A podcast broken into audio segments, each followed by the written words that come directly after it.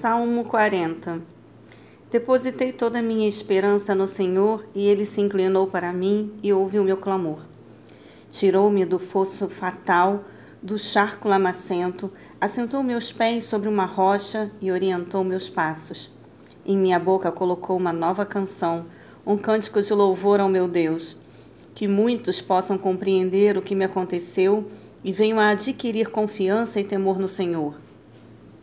Extremamente feliz é aquele que no Senhor deposita sua plena confiança e que não segue os arrogantes nem aqueles que cultuam a mentira. Ó Senhor, quantas maravilhas tens realizado, bem como teus desígnios. Quisera eu poder proclamá-los e pregá-los todos, mas são por demais numerosos. Fizeste-me compreender que nem oferendas e sacrifícios desejaste, não requereste de mim holocaustos para remir meus pecados. Então declarei: Eis aqui estou. No pergaminho está escrito a meu respeito. Tenho imensa alegria em fazer a tua vontade, ó meu Deus. A tua lei está no íntimo do meu ser. As multidões anunciei, anunciei os teus atos de justiça, pois meus lábios não se puderam conter, como tu mesmo sabes, ó Eterno. Não oculto em minhas entranhas a tua justiça.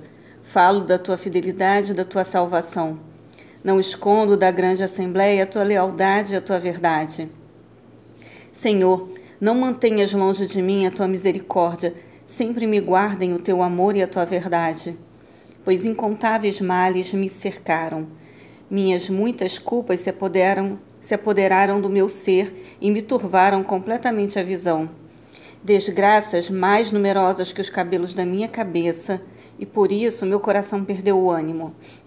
Agrada-te, Senhor, em libertar-me, apressa-te, Senhor, em socorrer-me. Sejam humilhados e frustrados todos os que conspiram contra a minha vida.